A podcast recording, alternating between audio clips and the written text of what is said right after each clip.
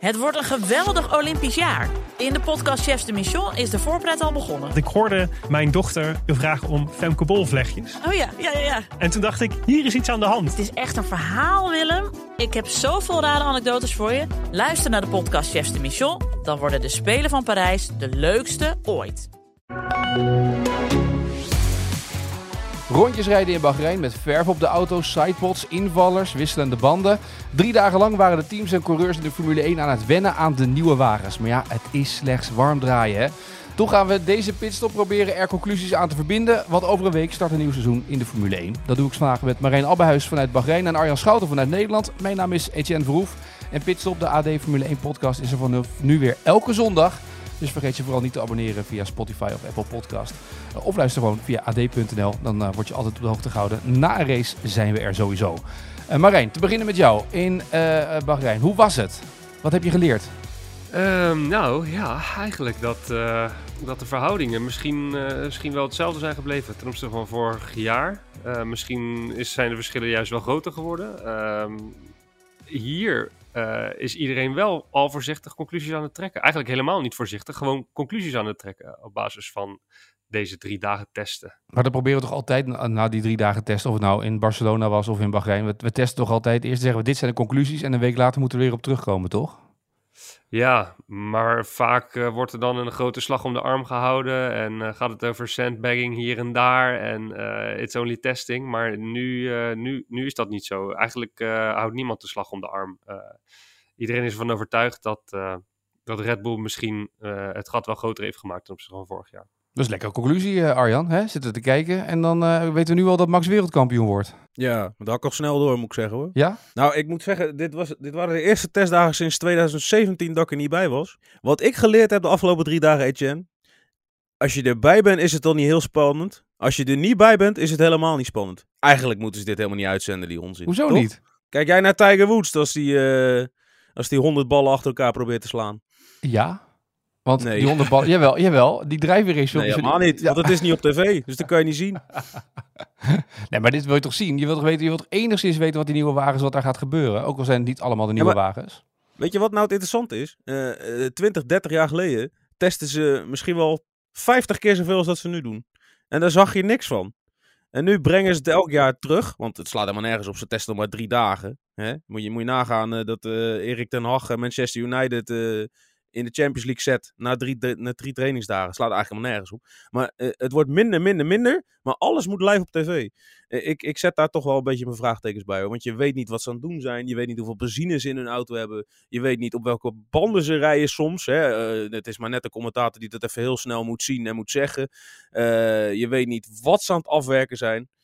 Ja, ik vind het, het, het blijft één grote raadselshow. En eh, als je erbij bent, dan word je daar toch wel ingetrokken, merk ik altijd. Als je er niet bij bent en je zit het vanaf een afstandje te kijken op de televisie, dan denk je soms ook een beetje, nou, ik ga mijn aardappel schillen. Ja, oh, dat, ga jij je aardappels schillen. Terwijl jij de aardappels aan het schillen was, was Marijn werd erin gezogen.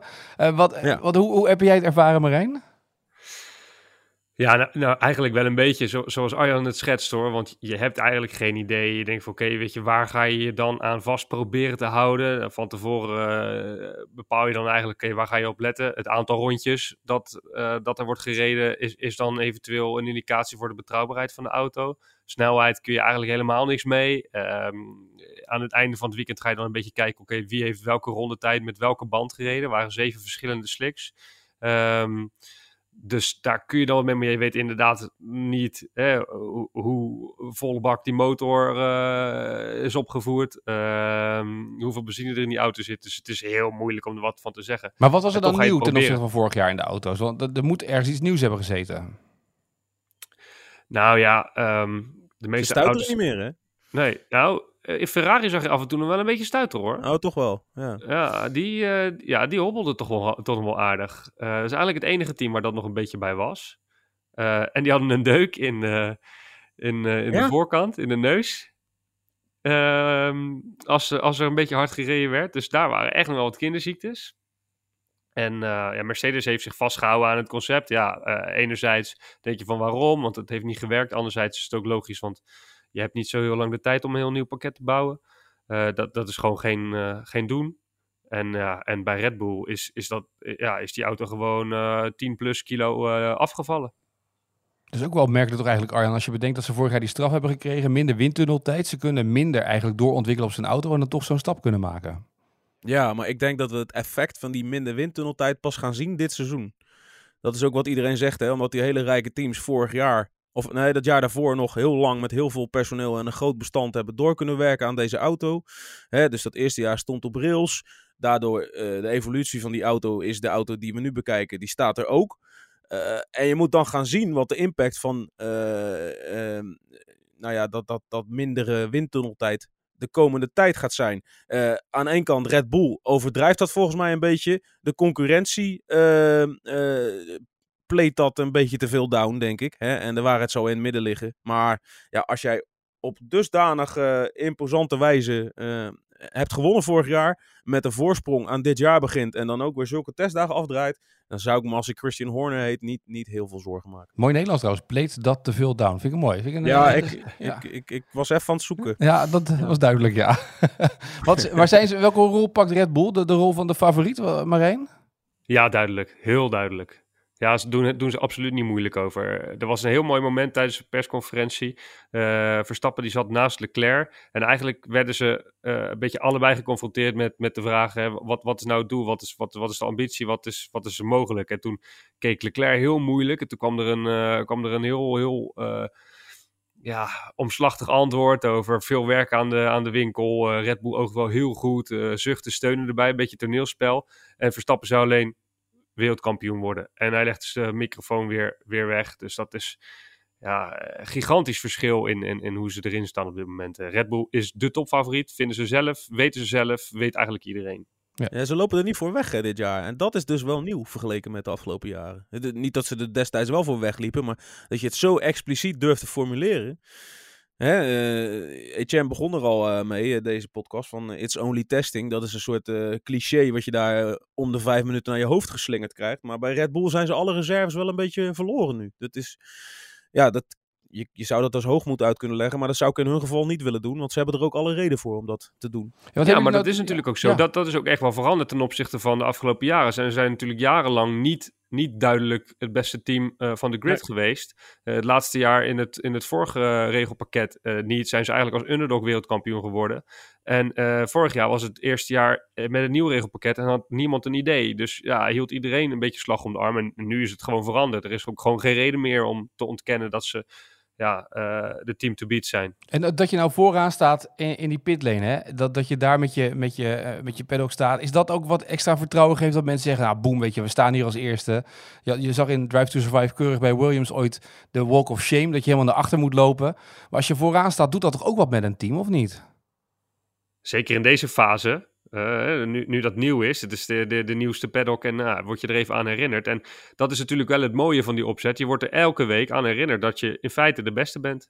In ieder geval afgelopen jaar de beste bent geweest. ja, jij zit alleen weer in gemak te denken, Schouten. Altijd hetzelfde. Ja, dat, eer, dat, eerste hockey is meestal dichtst bij het perscentrum. Tenminste, zo werkt het vaak. Dus ja, hè?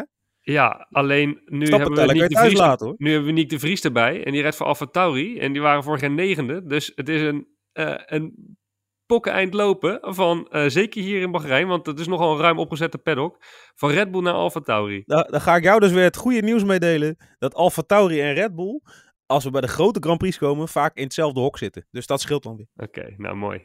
ja. Uh, over Dick de Vries komen we zo meteen te spreken. Uh, maar hebben Ferrari en uh, Mercedes, moeten we daar iets van vrezen voor Max Verstappen dit seizoen of niet? Als ik een beetje nu... Ja, ja? natuurlijk ja, het zou een beetje gek zijn om te zeggen: nee hoor, de, de hobbelen ze kilometers ver vooruit. Alleen, uh, ik denk wel dat uh, Mercedes niet staat waar ze willen. Dat stralen ze in alles uit. Uh, de, de, de, Engelse pers die alweer allerlei ja, verhalen maakt van dit zijn de vraagtekens die Lewis Hamilton bij de nieuwe auto stelt. Wolf die al zegt, we have a mountain to climb. Alleen die laatste dag vond ik toch wel interessant. Want dat was niet zo slecht. Tegelijkertijd ze waren ook echt het team dat dacht van... we gaan nu eens even op die allerzachtste band rijden... om eens even te laten zien hoe echt snel we zijn. Ja. Uh, waar andere teams zich niet per se toe genoodzaakt voelden. Uh, dat is vaak bij testen. Het lijkt soms slechter dan het is. Maar als ze iets goeds laten zien... lijkt dat ook vaak beter dan dat het is. Ja, want... Um...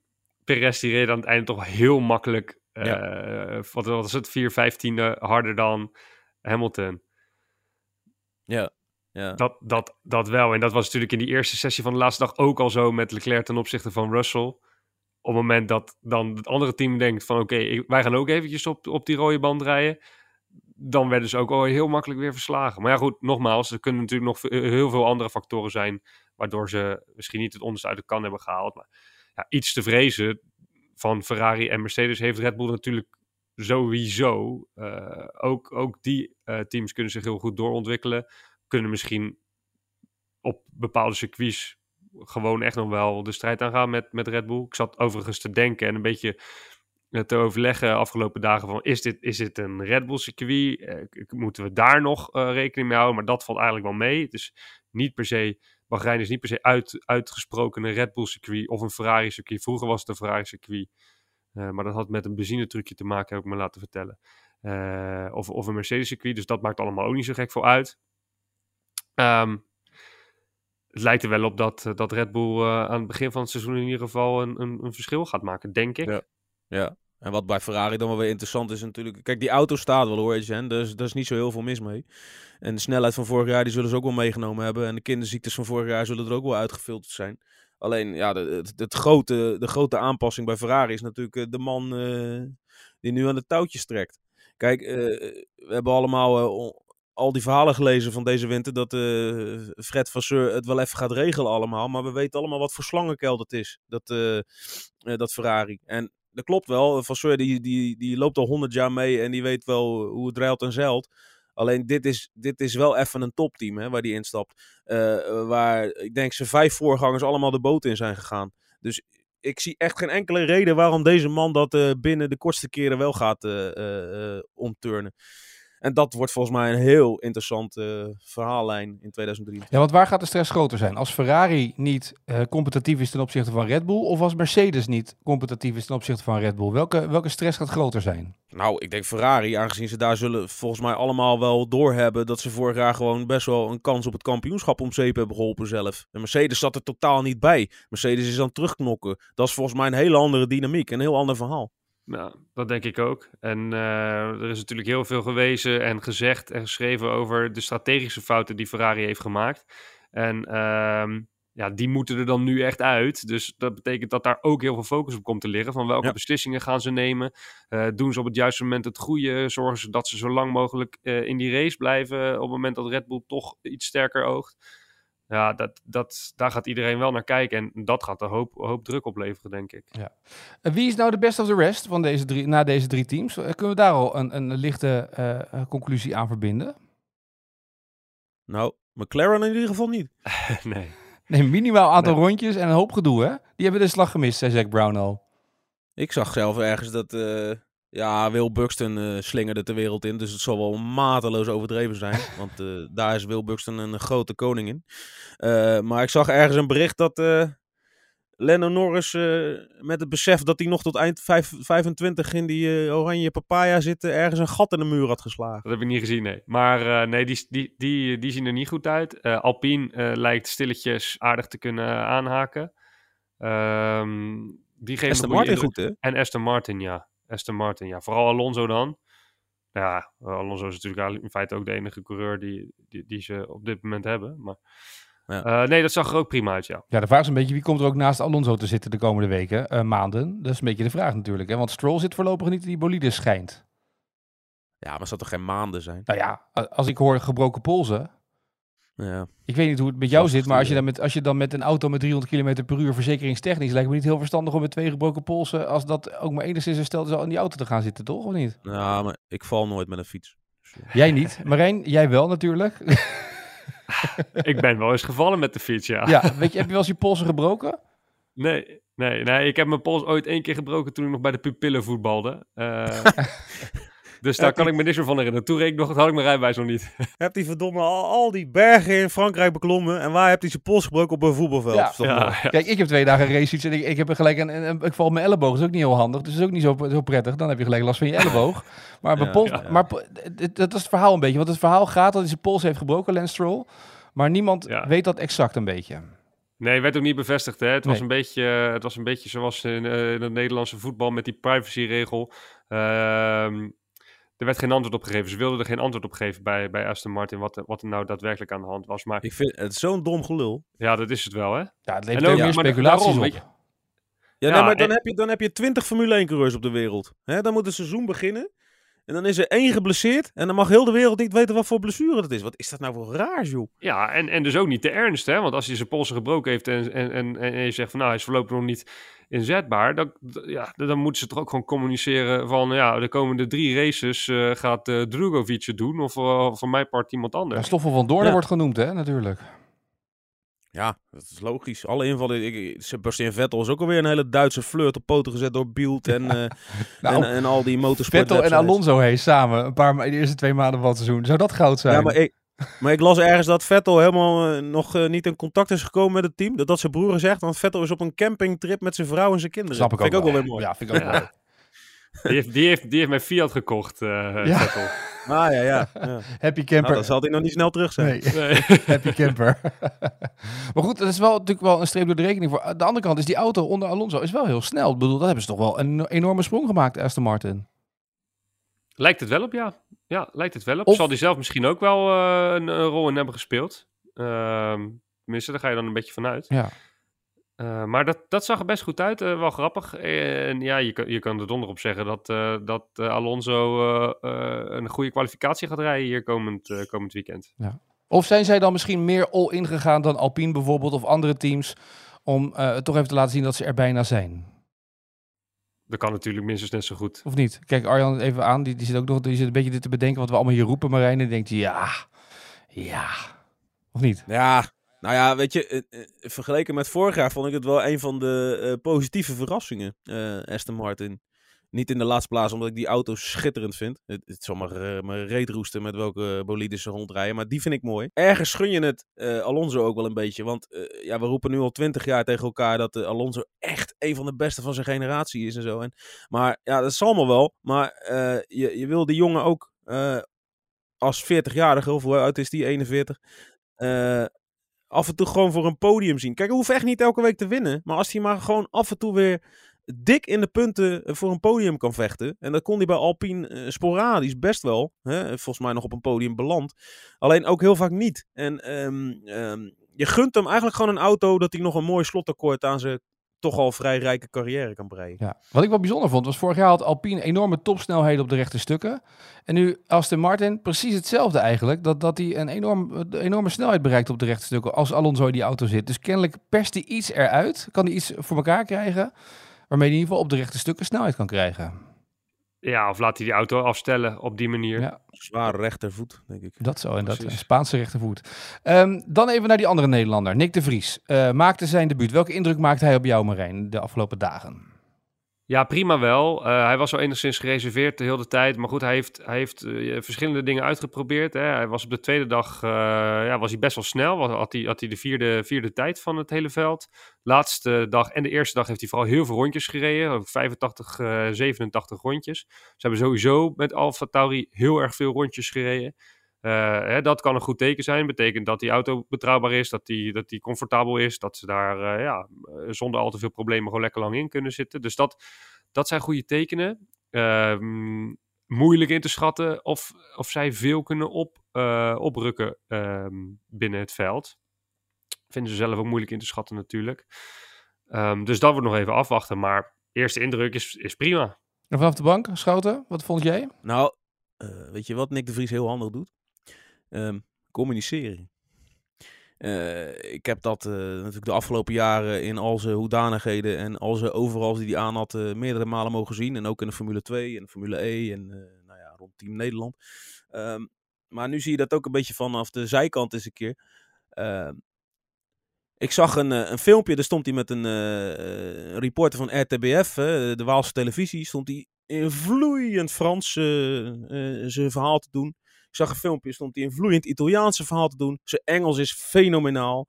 Spreekt natuurlijk ook Nederlands. Ik heb me laten vertellen dat hij ook goed Fries kan praten. Zal hij weinig interviews in hoeven geven. Omroep ik, Friesland, die gaat dit jaar ook mee. Weinig Ja, Weinig rechterhouders in Friesland. Misschien dat ze bij Zandvoort naar binnen komen. Maar ja, die jongen spreekt gewoon zijn talen en is eh, als je er heel cynisch naar kijkt, tot op het saaien af correct. Eh, maar dat is helemaal niet erg. Dat werkt in deze wereld. Hè? eh, daar gaat hij een hoop goodwill mee kweken in de paddock. Gaat hij natuurlijk geen centimeter harder van rijden. Maar dat, eh, dat iedereen bij hem zijn zegje, of een zegje kan halen. Een, een, een quoteje kan pakken. Hij kan eigenlijk de hele wereld bedienen. Volgens mij, als hij even gas geeft, dan spreekt hij ook Spaans. Ehm, dat, dat, ja, maar dat gaat hem echt helpen. En nou zit jij een beetje te kijken van wat, wat je nou uit je nek schouten. Maar dat is echt heel belangrijk in deze sport. Want we hebben al vaker geconstateerd dat dit gewoon een rondreizend quotejescircus is. Waar af en toe ook nog geraced wordt. Maar die jongens staan minstens zo vaak voor een microfoon als dat ze een stuur in hun hand hebben. En dat is zo ongelooflijk belangrijk. Je zag bijvoorbeeld aan Yuki Tsunoda in zijn eerste jaar. Ja, die sprak echt belabberd Engels. Eh, en dan kom je zo slecht binnen. Eh, ik kan het me ook nog herinneren. Wie was dat nou? Esteban Ocon volgens mij in zijn eerste jaar. Die sprak ook heel slecht Engels. Eh, je ziet het bij die Spanjaarden ook wel eens. En ja, daar sta je toch, da- daar ga je toch gewoon minder comfortabel de wereld over als beeld. Als, als, als, als, als eh, ja, BV'tje, zeg maar. En ja, dat, dat brengt hem echt wel een hoop eh, comfort in zijn eerste weken, zie ik. Zoals bijvoorbeeld Hulkenberg. Iedereen eh, Hulkenberg zo'n leuke, sympathieke vent vindt. Omdat hij en Nederlands spreekt en Duits spreekt en Engels en zijn talen spreekt. En daarom dus weer terugkeert in een wagen. Nou, het, is voor de beeldvorming en voor de sponsors en voor je teams is het gewoon best wel handig. Maar het is ook niet alleen maar uitstraling en beeldvorming, hè? want het communiceren is bij hem ook nog, ook nog eens tweeledig. Want eh, Frans Toos die was best wel eh, uitgesproken en onder de indruk van de manier waarop Nick de Vries daar is binnengekomen afgelopen winter. Eigenlijk met een ja, to-do-list eh, aan, aan verbeterpunten. Die gewoon heel duidelijk en, en, en, en concreet heeft gecommuniceerd van als het ging om de auto, maar ook over de organisatie. En eigenlijk heel, ja, heel concreet meteen aangeven, volgens mij kunnen we op dit, dit, dit, dit, dit punt heel snel eh, meer performance halen. Ehm, ehm, Toast, die noemde dat een beetje als complaints. Eh, ik weet niet of hij het echt zo, zo bedoelde. Klachten van, ehm, van de Vries over ja, het een en ander bij, bij Alfa over de auto, over de organisatie. Maar het heeft iedereen op scherp gezet, zei, zei Toast. En eigenlijk heeft iedereen het ook van hem geaccepteerd. En iedereen heeft het juist prettig gevonden dat hij eh, daar zo'n punt van maakte. Dat hij zo graag op een bepaalde manier vooruit wilde. En dat helpt natuurlijk ook gigantisch. En het is heel fijn hè, dat dan ook uh, dat beetje uitstraling wat, wat, wat aanstipt erbij, erbij komt kijken. Het is fijn met hem communiceren, denk ik, voor zijn teamleden. En het is ook uh, constructief met hem uh, communiceren. En uh, ja, daarin merk je nu dat op dit moment het erop lijkt dat de Vries Alfa Tauri verder helpt. Dat moet ook wel, toch? Want Alfa Tauri heeft toch wel een beetje een boodschap gekregen van Red Bull van leuk dat we een zusterteam hebben. Maar als het zo kwakkelen achterin blijft op plek 9, dan hebben we niet heel veel zin in. Dan gaan we de verkoopbordjes neerzetten in de paddock. Nou, ik begreep dat ze al te koop ja, staan. ja, er zijn drie teams. Die, Andretti zou eventueel een team uit India. Hoe serieus moeten we dit nemen? Nou, uh, Helmut Marko heeft erop gereageerd. En uh, kijk, als iets uh, totale bullshit is, dan zegt Helmut Marko één ding. Dit is totale bullshit. En dat zei hij niet. Uh, sterker nog, hij, hij, gaf aan dat dit is iets, iets, is voor de aandeelhouders. En dat de aandeelhouders heel goed weten wanneer een zakelijke investering bepaalde veranderingen behoeft. Um, dus ik zou dat best wel serieus nemen. Uh, interessant is wel, als dat gebeurt, wat dan de consequenties zijn. Want blijft dan uh, uh, de verbinding tussen team 1 en team 2? Je zou zeggen van niet. Um, dus ja, op de lange termijn is dat hartstikke interessant voor uh, Nick de Vries' carrière. Nou ja, ook met die Red Bull Powertrain. Ik bedoel, je, je maakt die motoren toch niet voor twee auto's, toch? Lijkt mij. Op een gegeven moment wil je toch ook daar wat gaan wegzetten en de boel een beetje verkopen, of niet? Zakelijk. Ja, ja, dat weet ik niet. Ik, uh, kijk, dit, dit is pas net gedropt natuurlijk. Uh, maar niks komt toevallig in deze wereld, heb ik inmiddels geleerd na een paar jaar met jullie uh, dit allemaal bespreken. Dus nothing happens without a reason. Ja, ja misschien heeft Marijn er meer over gehoord in de paddock zelf. Maar... Uh, nog niet zo gek veel. Eigenlijk alleen uh, die signaaltjes die, die, die, die, we nu hier bespreken. Um, het zou, wel, zou ook wel eens een dreigement natuurlijk gewoon kunnen zijn. Ja. ja. Het is ook wel soms wel eens handig om het gewoon te droppen en te zeggen. En dan gewoon te Precies. kijken of een team daardoor vooruit gaat of zo. Dat kan ook. Nee, maar goed, wat, wat, wat Marco dan natuurlijk schetste, hè, is dat... Um, uh, kijk, als jij een aandeelhouder hebt, je hebt twee teams en je bent gewend aan het grote succes van Red Bull, uh, die uh, nummer 1 is van de 10. En er kleeft dan nog een kleine broer aan die nummer 9 is van de 10, wat eigenlijk alleen maar geld kost en in, in essentie niet heel veel oplevert. Ja, dan is het natuurlijk niet zo gek dat je daar als aanhouder op een gegeven moment een beetje vragen bij gaat stellen. Ja. We weten allebei, allemaal, er zit nu een, een nieuwe organisatiestructuur in de top van Red Bull na het overlijden van Matasic. We hebben allemaal geschetst in deze podcast dat er op eh, vroege of late eh, termijn best wel eens veranderingen aan, eh, eh, aangekondigd zouden kunnen worden. Aangezien eh, er andere personen zitten en die gewoon anders en frisser naar bepaalde zaken kijken. En misschien is dat wel gewoon een beetje wat nu aan de gang is. Dat besproken hebben. Laten we kijken hoe dat vooral gaat, hoe Nick de Vries gaat presteren en, en hoe hij het gaat doen komend jaar in die Alfa Tauri. Ehm, het verhaal van dit weekend vond ik eigenlijk twee stoeltjes van eh, eh, weghalen scheelt 250.000 euro aan de pitstraat. Haas, Ja, Haas. ja. Die, dus, slim hè? ja, ik, nou, maar ik vind dat dus, zeg maar, als je dan toch moet bezuinigen op iets, en in het kader van de vrachtkosten, twee stoeltjes kosten dus 2,5 ton om mee te nemen. Ja, vond ik best wel een grappig verhaal. Ja, ik vind ook wel dat het aangeeft dat de, de, de financiële eh, zorgen daar wel heel groot zijn. Ja? Ja, maar er, er zitten daar negen teams met eh, vijf of zes man aan de pitmuur. En dan ga jij daar met een of ander klein pashokje Ja, zitten. we zaten met z'n vier in plaats van met z'n vijf al eraan, hè? Ja, Maar is, Ik is, dat, is dat financiële zorg of is dat juist technische zorg? Want eh, ze willen natuurlijk ergens eh, geld vandaan peuteren. Eh, Ze moeten binnen die budgetcap blijven. Ze hebben, staan er niet goed voor. Ze hebben meer, Ja, maar die- meer geld nodig om in die auto te, te, te, te investeren. volgens mij is binnen de budgetcap blijven voor Haas geen enkel probleem. Ik denk zelfs dat die budgetcap vrij hoog lag. Ja, dat is natuurlijk ook alweer zo, ja. Ik, ja, ik vind het, ik vind het wel klein hoor. Maar ik vond het wel weer geestig, toch? Het is toch leuk dat ze gewoon Ja, met nee, man... is Ja. hartstikke geestig. Ja. En eh, Ik ja, zie ook voor me dat ze een- Formule 1, eh, Ja. ons, ons favoriete Twitter-account op Twitter, eh, die Joe Pompliano, Ja, ja. Die, die ging daar helemaal los op. Eh, dus ik, ik had dit al aanzien komen in deze podcast. Ik denk, daar komt Etienne mee. ja, maar je volgt allebei hetzelfde, hè, daarin. Dus ja.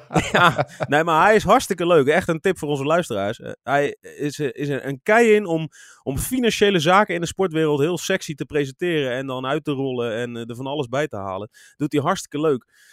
Eh, maar ja, ik geloof niet dat ze trendsetter zijn en dat straks alle teams met de twee of drie stoeltjes aan de pitmuur Ja, zitten. maar ik zou dus nu een camera willen hebben in de eh paddock bij, bij Haas. Om te kijken dat ze loodjes trekken. En degene die het kortste loodje heeft, mag dus niet eh erin zitten. Dus elke week zit er iemand anders. Zeg maar. Dat lijkt me dus heel grappig om dat elke week te doen. Als je dan toch iets met communicatie wil doen. Omdat je normaal met z'n vieren daar zit. Dan moet er nu eentje moet ergens anders gaan zitten. Of staan. Ja, het interessante is natuurlijk wel, zijn al die mensen aan die pitmuur nou eigenlijk wel nodig? Als Haas meteen presteert, laten ze eigenlijk zien dat het volkomen bullshit is. Ja. Ja, maar er zitten en mensen aan die pitmuur. En er zitten mensen eh, in, in de paddock. En er zitten nog mensen in de fabriek nog mee te rekenen. Ja, wat is nou de waarde van die drie man die daar dan? Vier man of vijf man die daar zitten? Ja, dat gaan we zien. Ja. Maar ik vind het wel leuk. Ik vind het wel schattig. Zo met drie man naast elkaar, toch? Het heeft wel weer wat. Beetje haas. Eh, De kleine teams, eh, zit daar nog iets opvallends in? Moeten we daar nog een beetje naar opvallende zaken kijken? Zijn die een beetje het gat aan het dichten naar boven? Williams, Nou, Williams, Williams kwam, niet, kwam niet slecht voor de dag. Die zagen er best aardig uit. Zwaar op tijd. dat is ook Ehm, prettig. Ja, dus dat is wel leuk. Die, die Amerikaan, die er eigenlijk alleen maar zit omdat hij Amerikaan is, hè, dat is een beetje de tendens. Die, eh, die heeft best wel behoorlijk wat, eh, wat kilometers afgelegd. Ehm kwam af en toe Miles, eh, best wel... Miles. Miles. Miles, ja, Miles afgelegd, ja. Is het ook met gallons gevuld, houden, Ja, met Ja, ja, ja, ja, ja. en die kwam, eh, die kwam af en toe best wel, wel, wel, wel hoog terecht in de lijstjes. Dus die maakte een prima indruk. Die had het volgens mij ook wel erg naar, naar zijn zin. Groot verschil hoe hij eh, uit die auto komt na eh, eh, 100 plus rondjes rijden en, en Verstappen. Hij was helemaal gebroken. Verstappen die, eh, die had geen zweetdruppel op zijn voorhoofd staan. Die stond vrolijk te lachen. Eén minuut daarna alweer, niks aan het handje. Ehm, maar Williams eh, zag er best wel aardig uit. Jij nog opvallende zaken, Arjan? De helm van Valtteri Bottas. Ja, dat dacht ik wel dat jij erop terug zou komen. Vond je dat mooi of niet? Ja, vind ik leuk. Ja? Met die snor. Ik denk niet dat het werkt in een auto. Want eh, ja, volgens mij zie je er geen reet van. Maar eh, ja, voor de foto's en op Twitter eh, doet hij het wel aardig. Ja. Ja. En dan... Hij heeft een wel- matje. Ja, zijn matje in zijn nek en eh snor de... Eigenlijk heeft hij gewoon zijn hoofd nagebouwd en ja, op zijn op zijn- op zijn helm laten kalken. Ja, ja ik, heb, ik, heb al, ik heb al twee jaar het idee dat, dat die man eigenlijk alleen nog maar zijn tijd uitzit en eh, eh, lekker wat geld tankt en eh, verder zijn favoriete leven leeft met de Tiffany Cromwell zijn vriendin en af en toe wat fietst. En hij is bezig met een gravelwedstrijd in Finland en... eh doet allemaal leuke dingen. En eh, ja, als hij die leuke dingen niet doet, dan, dan, dan race hij nog wat rondjes in een Alfa. Dat is het een beetje volgens mij zijn leven. ja. Hij kreeg aan het begin van het weekend kreeg hij de vraag wat het hoogtepunt van zijn weekend was. En toen was zijn antwoord mijn matje. En ehm, ja, waarschijnlijk is die permanent. Hij begint er een beetje uit te zien als, eh, als een gold, eh, goldband eh, Nou, bandlid. Nou, hij begint meer en meer, dat weet jij wel Marijn, hij begint meer en meer op die ene Amerikaanse wielrenner die bij EF reed Ja. te lijken. Ja, ehm, ja, klopt. Een beetje die, eh, die, die fietstoerist die eh, op zijn sandalen door, door, door, over, over continenten heen... eh. Ja, ja, ja. Ik heb hem, ik heb hem. Mitch Dokker. Nou, nee, Ja. ik heb een andere in mijn hoofd. Ik heb een andere in Oh. mijn hoofd. misschien, moet, u- misschien is het leuk om Valtteri Bottas een keer in een soort van wielrenpodcast te doen met wat bekende wielrenners. Misschien leuk om daar wat mee te doen de komende periode, of niet? Ja, Ja. regel jij het maar even. Ja, misschien kan Marijn het zelf regelen. Ehm, dat wat betreft, eh, heb- hebben, hebben we alles behandeld op weg naar deze Grand Prix? Want we gaan volgende week beginnen. Hè? Volgende week zijn we er klaar voor nu of niet? Ja, Ja? ja? we, zijn, ja we zijn er zeker. Tenminste, eh, Red Bull is er klaar voor. Wij zijn er klaar voor. Ehm, het circuit ligt er lekker bij. Het is leuk hier in Bahrein. eh, en het is uitverkocht. Eh, Echt waar? 40.000 eh, supporters. Ja, dat zeggen ze elk jaar. Alle schoolkinderen mogen er gaan. Ja, ik zag wel ja, hele campagnes op Twitter ook voorbij komen. De, de Festival of Bahrein en zo. Hele campagnes komen er op Twitter voorbij. Dat het helemaal dat het heel gezellig is daar. Ja, ik sprak Robert van Overdijk eh, van, van de Dutch Grand Prix. Die is hier aanwezig. Eigenlijk alle promotors eh, van, van alle Grand Prix zijn hier aanwezig. En eh, die wordt door, door allerlei verschillende Grand Prix om advies gevraagd. En bij Bahrein hadden ze aan hem gevraagd van... joh, wij willen dat toerisme... dat Ja. Formule 1 toerisme willen we hier naartoe halen. Hoe, hoe, moeten we dat doen? Dus daar is flink op ingezet inderdaad. Dus zijn hij, gooi wat fietsen veel, neer, oranje fietsen op weg naar het circuit. En leuk man, lekker stukje fietsen naar Bahrein. Zandstormpje tegen. Zo is dat. Ja, nee, Ja, is dat, dat. is, dat is een zevenbaan snelweg hè, van Manama naar Sakir Circuit. Dus dan kan je echt heel goed fietsen. ja. ik kan hele lange stukken fietsen. Er zit ook bijna niemand in die Word je, auto. af, word je af en toe ingehaald door een gigantische landrover uit Saudi-Arabië met 300 per uur. Maar verder is het echt superleuk fietsen. Of een, man, of een man met een matje. Die kan ook nog wel eens dat hij aan de fietsje in komt Ja, halen. Dat kan ook nog maar zo. ja. Hè? Ja. Maar Die, die fiets net wat harder. Nou, ietsje, ja, heel goed. Goed, dan gaan we volgende week zondag eh, terugblikken op die race. Deze week gaan we ook vooruitblikken op de race in videovorm op ad.nl eh, met Marijn vanuit eh Bahrein. Ehm, dit was de allereerste, nou ja, de tweede pitstop eigenlijk van dit seizoen. We zijn er klaar voor voor de start. Eigenlijk mag het nu wel gaan beginnen, toch? Ja, zeker. Arjan, je kijkt Ja, heel eh, moeilijk. Ja, ik zit gewoon heel intensief naar, jou, naar jouw woorden te luisteren. Het is zondag, hè? En ik zit in een kerkelijk dorp, dus ik, ik hou ervan om een eh, voordracht te beluisteren. Oh, is dat het? Nou, dan eh, zou ik nog een beetje dat galm. is mijn zondagse blik, zeg maar. Dan zou ik misschien even kijken of ik dat nog voor elkaar kan krijgen. Of dat hier, of dat deze is. Even kijken hoor. Komt nu het orgel erin? Nou, die, heb ik, nee, die heb ik volgens mij niet. Even kijken, wat heb ik hier staan? Ik heb dit, misschien voor het zondagochtendgevoel. Ja, werkt dat een beetje voor de Ah, zondagochtend? Ja. En ik, Heel die jingle doos. ja, precies. ja, ik zat eigenlijk te kijken of ik met een galmbak hier in kon zetten, maar dat is... eh, We kunnen gaan beginnen, dames en heren. dat hem, of niet? Ja, ik ben groot fan van deze. Ja. Heel goed. Ja. nou, dan gaan we dat eh, volgende week eh, allemaal weer eh, doen. Luister vooral via Spotify en via Apple Podcast naar d.nl. En bij deze Pitstop podcast vergeet je niet te abonneren. Wij zijn er dus volgende week weer met een nieuwe podcast. En dan na de race. Marijn, mooie week gewenst. Arjan, jij ook. En tot de volgende. Yes.